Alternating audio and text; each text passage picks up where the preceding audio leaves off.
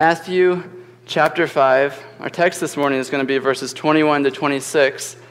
But right now, I'm going to start at the beginning of the chapter and, and read through to our text this morning. And all throughout, our, our goal, the question this morning is going to be how can I be a kingdom follower by seeking to be angry but not sinning? That's going to be kind of our, our overarching question. We'll keep in mind. But Read with me, read along with me in, in Matthew chapter 5. Follow along. Seeing the crowds, he went up on the mountain, and when he sat down, his disciples came to him. And he opened his mouth and taught them, saying, Blessed are the poor in spirit, for theirs is the kingdom of heaven. Blessed are those who mourn, for they shall be comforted. Blessed are the meek, for they shall inherit the earth. Blessed are those who hunger and thirst for righteousness, for they shall be satisfied. Blessed are the merciful, for they shall receive mercy. Blessed are the pure in heart, for they shall see God. Blessed are the peacemakers, for they shall be called sons of God. Blessed are those who are persecuted for righteousness' sake, for theirs is the kingdom of heaven. Blessed are you when others revile you and persecute you and utter all kinds of evil against you falsely from, on my account. Rejoice and be glad, for your reward is great in heaven, for so they persecuted the prophets who were before you. Verse 13 You are the salt of the earth, but if the salt has lost its taste, how shall its saltiness be restored? It is no longer good for anything except to be thrown out and trampled under people's feet. You are the light of the world. A city set on a hill cannot be hidden, nor do people light a lamp and put it under a basket, but on a stand, and it gives light to all in the house. In the same way, let your light shine before others so that they may see your good works and give glory to your Father who is in heaven. Do not think that I have come to abolish the law or the prophets. I have not come to abolish them, but to fulfill them. For truly I say to you, until heaven and earth pass away, not an iota, not a dot will pass away from the law until all is accomplished.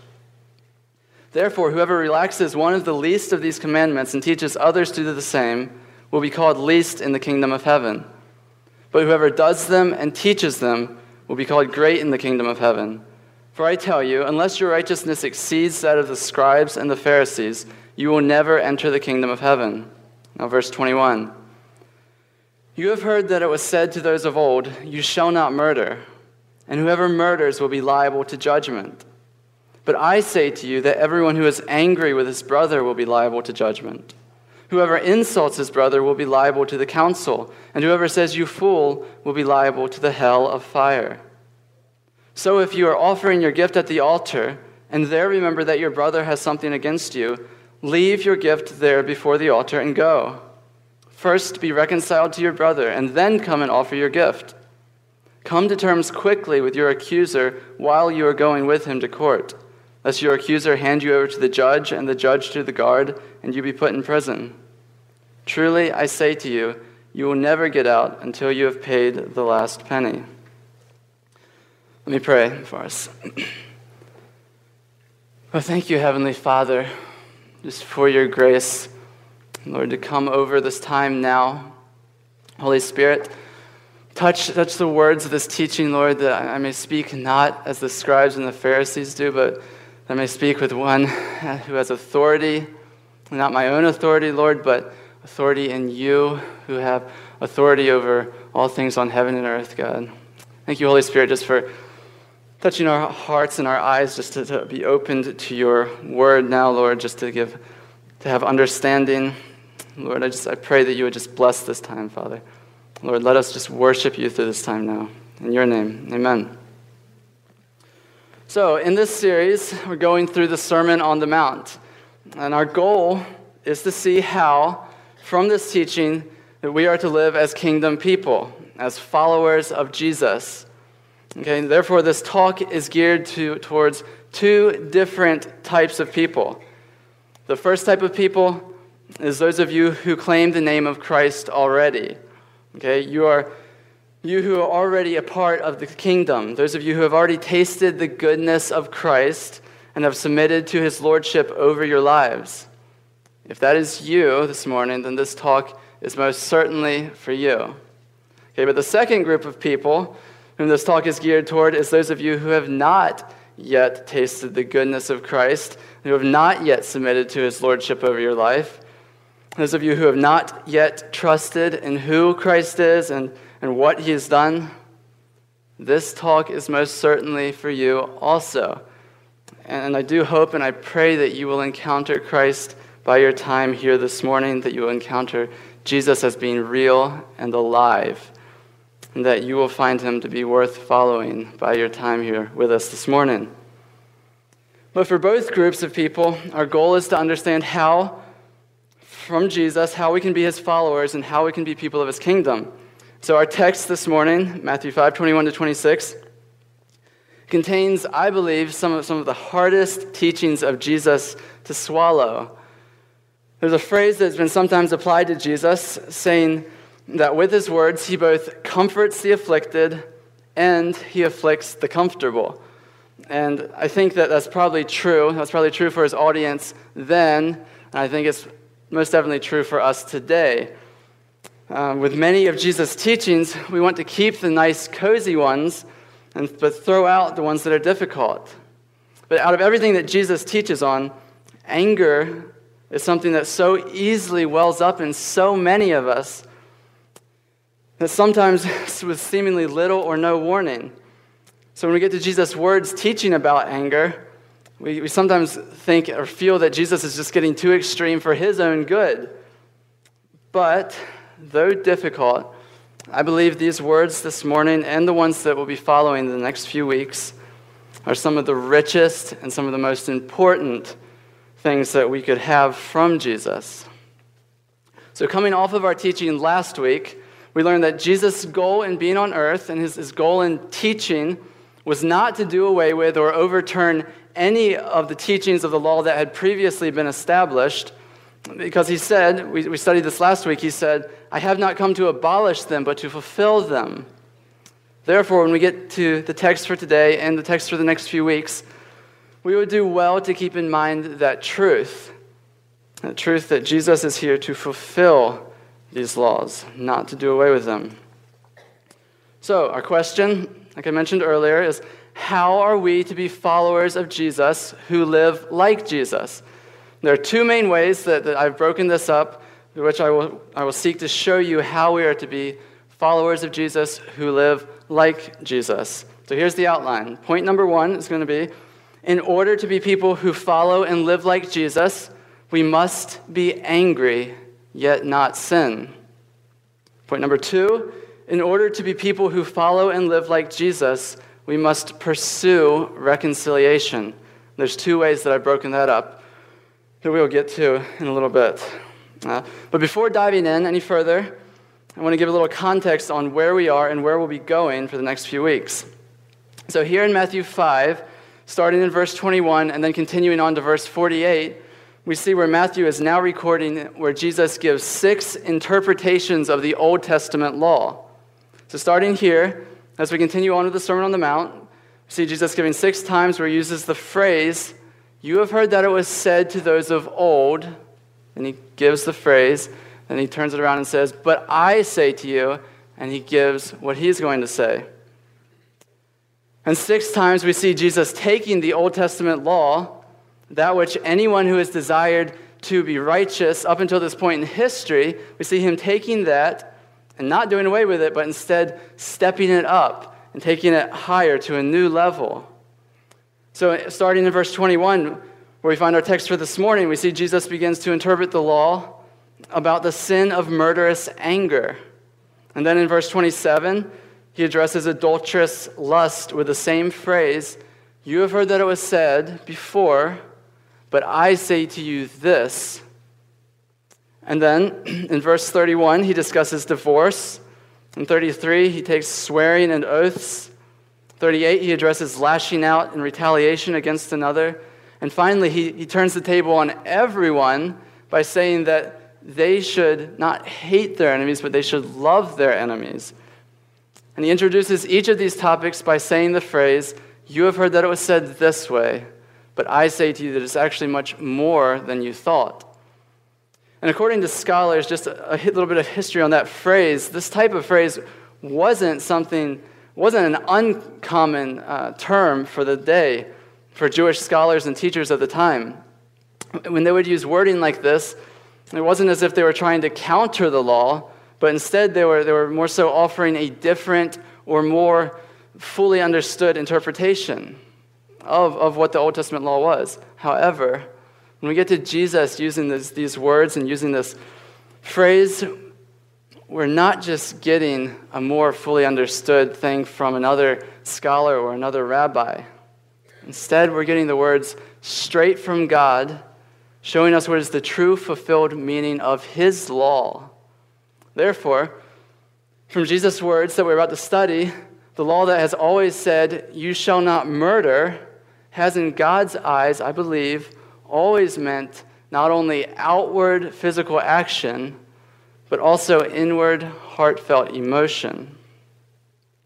So, point number one, getting into it. In order to be people who follow and live like Jesus, we must be angry, yet sin not. So, Matthew 5 21 and 22 says, You have heard that it was said to those of old, You shall not murder and whoever murders will be liable to judgment. But I say to you that everyone who is angry with his brother will be liable to judgment. Whoever insults his brother will be liable to the council, and whoever says, You fool, will be liable to the hell of fire. So, right here from the beginning, we see God's heart on display in Jesus' words affirming the Old Testament commandment found in Exodus 20:13 that murder is wrong. But also, we see Jesus affirming that God's heart is also against us having anger in our hearts. Psalm 37 8 says, Refrain from anger and turn away from wrath. Proverbs 22 24 says, Make no friendship with a man given to anger. And Ecclesiastes 7 9 says, Be not quick in your spirit to become angry, for anger lodges in the heart of fools. So when we read Jesus' words equating anger to murder, we can again see God's heart being revealed. And we see that just in that simple yet, yet history altering statement, that God is not, or that God is just as concerned as the inward heart of his people than he is of the outward actions that they commit. And going further, though, we understand that insulting someone with our words saying something like, you idiot, or, or you're just so dumb, or you just aren't smart enough, or, or, or just, oh, you're so slow, insulting their character. The word in your Bible might be raca, which essentially means dumb or empty headed, a nothing, a, a total insult of their character. We see here that saying something like that is worthy of being judged by the highest court. Then we see that calling your brother or sister a fool is bad enough that it brings the judgment of hell. So we get a pretty clear picture here of where Jesus is going with this. He takes the Old Testament law and he ramps it up, saying, You've heard that murder is guilty of punishment. I tell you that angry is the same. Being angry is guilty of the same thing. Being angry against your brother, insulting his character, calling him an evil person, in the eyes of God, it's all equal to an actual physical act of murdering him. Whether or not you ever commit the action, if you feel the inward emotion toward that person, then it makes you guilty of the same charge. But when we hear those words, what then do we make of all this that Jesus has just said about how wrong being angry is when we look at the character of God all throughout the Old Testament, all throughout the storyline of Scripture. When we look at God's character throughout Scripture, we see that He would often speak of His own anger, a fierce and consuming anger that would be carried out on all those who disregard His ways. And if we make a really brief survey across the Old Testament and just pick out certain places, not necessarily paying attention to context, but staying true to the general meaning, if we pick out those places, just listen to what we find time after time where God is speaking of himself. He says, My wrath will burn. In Exodus 22 24. Thus shall my anger spend itself, and I will vent my fury upon them and satisfy myself. And they shall know that I am the Lord, that I have spoken in my jealousy, when I spend my fury upon them. That was God speaking to the people of Jerusalem when they had turned away from him in Ezekiel 5:13. But then looking further in Micah 5 verse 15, we see God saying, "And in anger and wrath I will execute vengeance on the nations that did not obey." And backing up, looking all across the Psalms, we see God's anger and wrath spoken over spoken that by over and over prayers of David pleading with the Lord not to destroy him in his anger. Psalm 38 1 says, O Lord, rebuke me not in your anger, nor discipline me in your wrath. So we see spread across all of the Old Testament warnings and displays of God's anger and wrath and fury. Unless we think that God somehow changed from the Old Testament to the New Testament, unless we think that Jesus is somehow contradicting himself, because we must not lose sight of who Jesus is, right? Namely, God in flesh, God here. Lest we think that he's contradicting himself, listen to what Jesus' response is to things that offend him and what he believes in. In Matthew 21, verses 12 and 13, it says, And Jesus entered the temple and drove out all who sold and bought in the temple. And he overturned the tables of the money changers and the seats of those who sold pigeons. And he said to them, It is written, My house shall be called a house of prayer, but you make it a den of robbers. And elsewhere in Matthew 23, Jesus repeatedly calls religious leaders broods of vipers and blind fools. These are certainly not words intended to lift their spirits or to build them up. So we must then, in light of all these times where we see that God is angry throughout the Old Testament, and then when we see these places in the New Testament where Jesus is clearly displaying an attitude of angry disgust for certain things or people, we must seek to understand how we can reconcile our understanding of, of God being one who shows anger, but also being one who says that having anger in your heart is wrong. And all of this should then leave a question in your mind if having anger in your heart is sin, but God has often warned of his own anger and displayed it at times throughout history, how can this be? Does God then sin? Absolutely not. Does God create a loophole so that there's something, a double standard to where he can do this, but we can't? By no means. Church, if that were the case, then he would not be completely holy and perfect.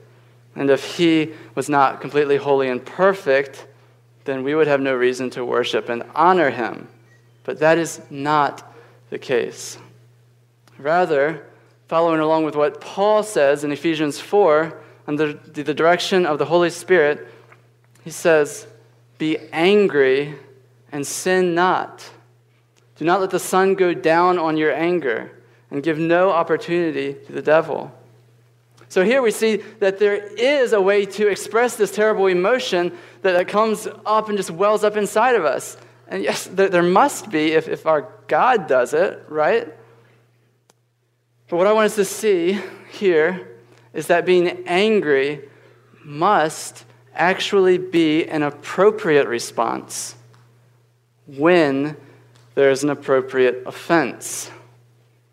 So, if God is a God who can be angry, and we've certainly seen that in Jesus, God in the flesh, the one who we are seeking to be like in everything we do, in every way, we see that he becomes angry when, when provoked by an appropriate offense.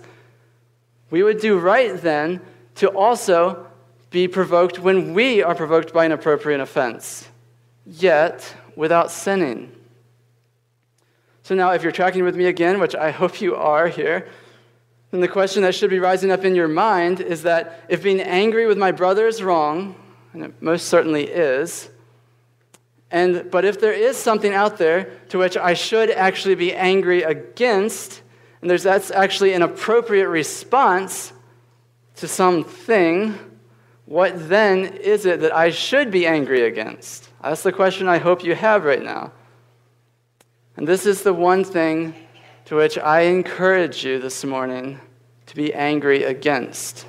The one thing that God is angry against. The one thing that you should hate. In order to be angry and sin not, as our Savior was, is you must learn to despise and be angry against the sin that so easily entangles your life.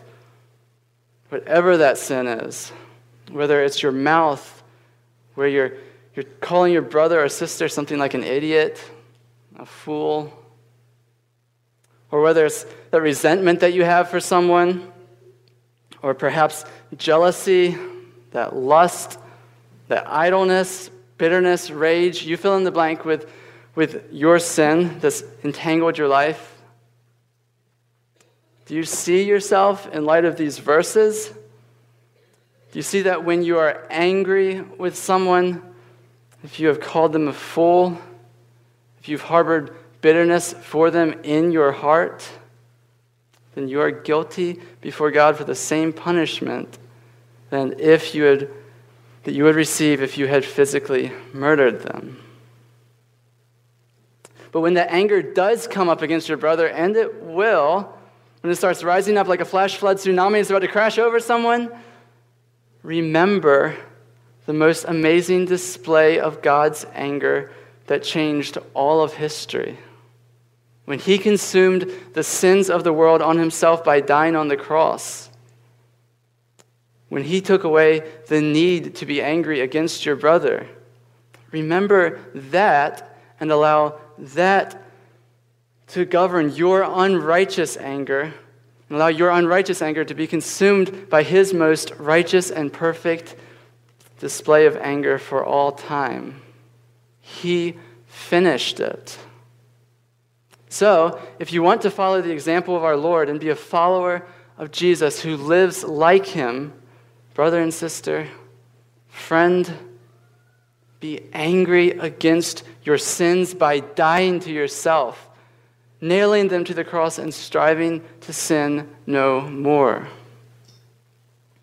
So that's point number one.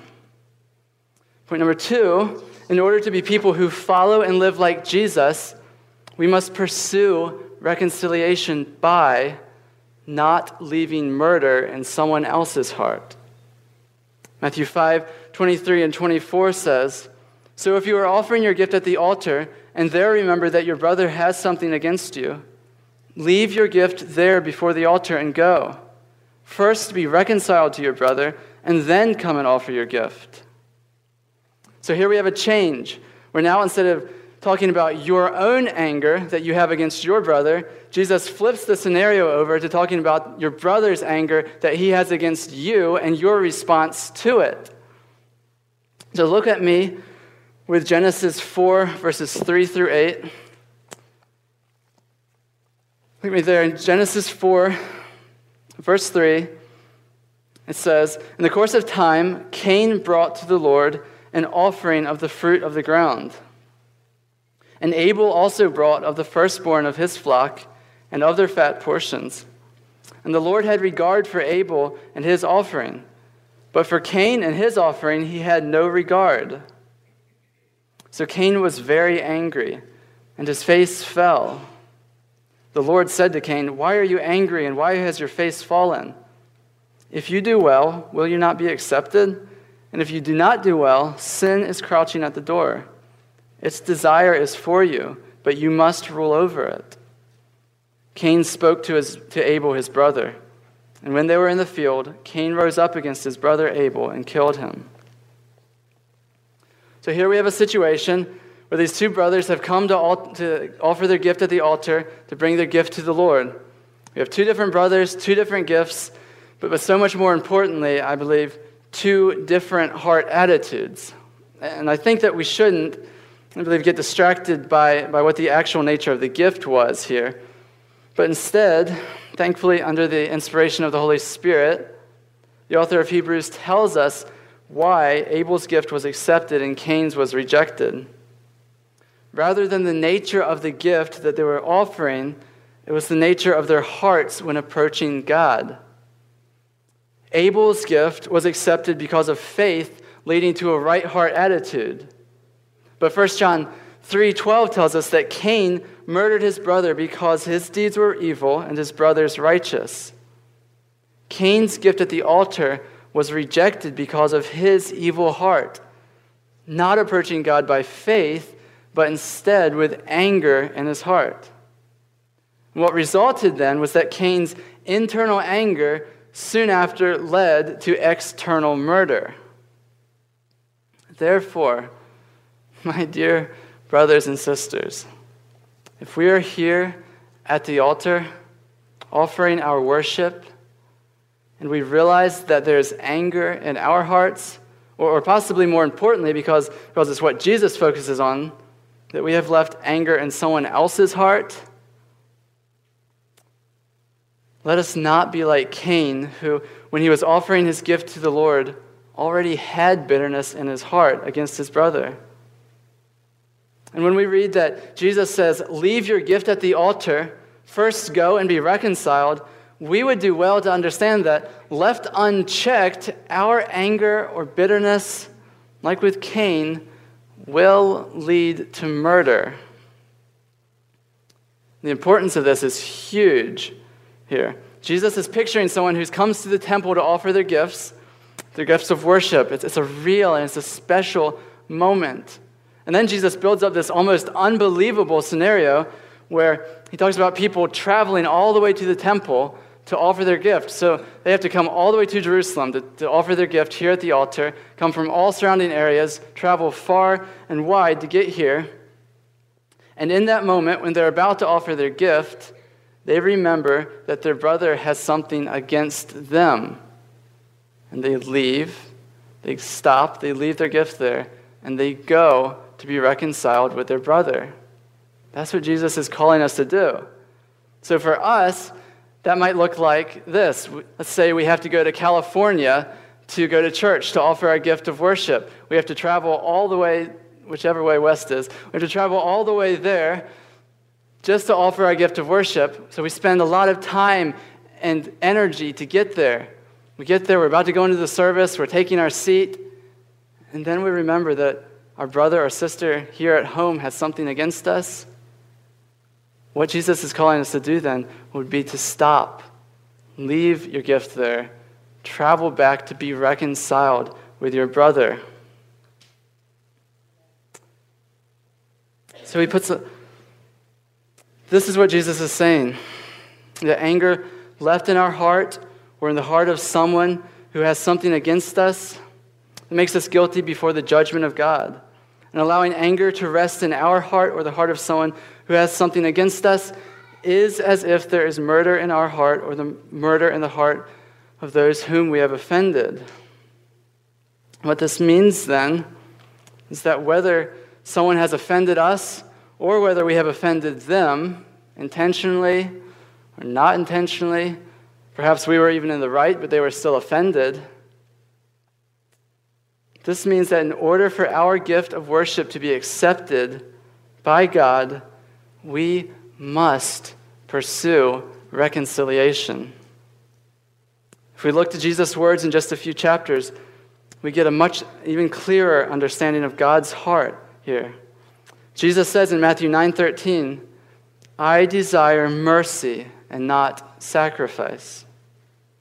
So rather than offering our gift at the altar, mercy here in this case means that whether or not the person's complaint is justified, whether or not you think you did anything, if you know that this person has something against you, you must seek to reconcile your relationship before offering any more gifts of worship.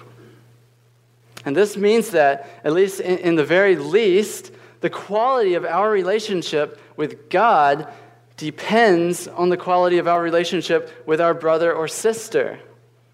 In fact, 1 John 4:20 says it this way: If you do not love your brother whom you have seen, you cannot love God whom you have not seen.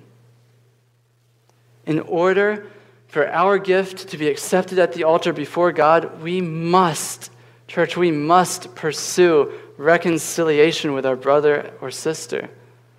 As much as it depends on you, live at peace with everyone. Now, I recognize that it's just not possible to be at peace with every single person who might possibly have something against you. And if I think of someone, say, who's in a highly public position, who makes statements and stands for sensitive issues in public settings, there will be people offended that he will never even know, much less know that they have something against him. Or you may go to your brother and sister or sister and apologize, but not actually be able to change anything, not actually be able to alter the situation at all. But when you are offering your gift at the altar, and there realize that your brother or sister has something against you, as much as it depends on you, seek peace and reconciliation with that person that the peace of Christ may richly dwell with you both. So, in order to be someone who follows and lives like Jesus, we must pursue reconciliation by not allowing murder to rest in someone else's heart. That's 2a. 2b. In order to be people who live, who follow and live like Jesus, we must pursue reconciliation by being quick to love even our enemies. Verses 25 and 26 say, Come to terms quickly with your accuser while you are going with him to court, lest your accuser hand you over to the judge, and the judge to the guard, and you be put in prison. Truly, I say to you, you will never get out until you have paid the last penny. So now, Jesus makes yet another shift. Where we have been talking about if your brother has something against you, here he goes in a totally different league. Jesus steps it up to saying, not only if your brother has something against you, you should be reconciled to him, but if someone who is acting as your enemy has something against you, you should seek to be reconciled to him. But not only is Jesus saying that you should try your hardest to be reconciled to this person, he seems to be saying that you should do, seek to do so as quickly as possible. Come to terms quickly with your accuser while you are going with him to court, lest your accuser hand you over to the judge. Jesus is saying, don't wait until peace has to be made by someone else who's not even involved. No, you be the one to go and seek peace between the two of you. You pursue making amends before it even gets to court. As much as you are able, make things right as soon as you are able. Though you all know, as I do, what, what our natural response is when we've been offended or when we feel wronged in some way, or if someone is accusing us for something. We like to put up our defenses. We like to see where we can punch back. We like to see if we can find problems with the other person who's accusing us. Or we start, we start building up walls of bitterness against this person, trying our best to ignore them, and maybe pretending that they're, they're even dead to us. We start doing everything we can to battle our pride, to battle so that our pride doesn't have to allow us to admit that we are wrong. But, dear friends, this matter, battling back against someone who has accused us or wronged us or done any matter of evil against us, either rightly or falsely. For our Lord's name's sake, blessed are we who turn the other cheek to them also. Blessed are we who meekly pursue forgiveness. Blessed are we who are peacemakers, for we shall be called sons and daughters of God. Blessed are we who are merciful, for we shall receive mercy. You have heard that it was said, You shall love your neighbor and hate your enemy. But I say to you, love your enemies and pray for those who persecute you, so that you may be sons of your Father who is in heaven. For he makes his sun to rise on the evil and on the good, and sends rain on the just and on the unjust. For if you love those who love you, what reward do you have? And if you greet only your brothers, what more are you doing than others? My dear friends, we are to pursue reconciliation with those who have accused us or wronged us because there is nothing more Christ like nothing greater to do than to lay down the life of our pride in order to love that person as Jesus loves them. Romans 13, 8 says, Owe no one anything except to love each other, for the one who loves another has fulfilled the law. For the commandments, you shall not commit adultery, you shall not murder, you shall not steal, you shall not covet and any other commandment are summed up in this word You shall love your neighbor as yourself. Love does no wrong to a neighbor. Therefore, love is fulfilling the law. And who is your neighbor? Anyone to whom mercy can be shown, Jesus says in Luke 10. So, in order to live as people who follow and live like Jesus, we must be angry against our sin, yet without sinning. And we must pursue reconciliation by not allowing murder to rest in the hearts of others. And in order to follow and live like Jesus, we must pursue reconciliation by quickly loving our enemies, even if it costs us everything. This week, in my preparation for this talk, the Lord greatly used this passage to convict me of my own bitterness and the place in my life where I had unresolved anger that I allowed it to take a foothold in my life. But thanks be to God that He is a God who has mercy on the unmerciful, and He has grace on the unloving. And so, my prayer for you, each one of you this morning, is that if you have anger towards your brother or sister, that you would run to the cross with that. That if you have something against your brother or sister, that you wouldn't even take another step out of this service without working it out between you and God, and if possible, with that other person. My prayer is that while you've been offering your gift of worship here at the altar this morning, if you realize that your brother or sister has something against you, my prayer for you would be that you would seek to go quickly out of here to be reconciled with that person. As much as it depends on you, as much as it's in your power, as far as you can take it to reconcile your relationship with this person, seek to do so. Not that your relationship necessarily need be restored to the same as it was before. I recognize that there may be some really deep hurts. There may be some very difficult situations with hurt emotions. But as much as it depends on you, church, seek peace and pursue mercy. Let's pray. Thank you, Father, for these hard words that you've given us. Jesus, for these words that you've spoken to us, Lord, that show us where, where we have fault, and, but show us that in you we have mercy. And that in you on the cross, when we lay that on the cross and cast it on you, God, we have forgiveness. God, so that we can extend forgiveness to our brother and sister. I thank you for that, Jesus. I worship you for this good, good news. Lord, this joy giving news of your mercy. Lord, I pray that you would just lock this, these things into our hearts, Lord, that we would seek to pursue forgiveness, that we would seek to live justly with mercy, Lord, all the days of our life as we go out of here, God.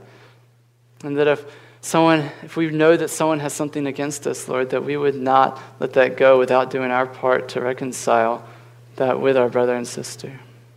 Jesus, I thank you for this. I thank you for, for your good words, Lord. In Jesus' name, amen. So, stand with me, and then we're going to close out with this. Um, then we'll have an announcement, but stand with me as we end this part of the talk. 1 John 4 7 says, Beloved, let us love one another, for love is from God. And whoever loves has been born of God and knows God. Anyone who does not love does not know God, because God is love. In this, the love of God was made manifest among us, that God sent his only Son into the world so that we might live through him. In this is love, not that we have loved God, but that he has loved us and sent his Son to be the Savior for our sins. Beloved, if God so loved us, we also ought to love one another. Thanks for listening.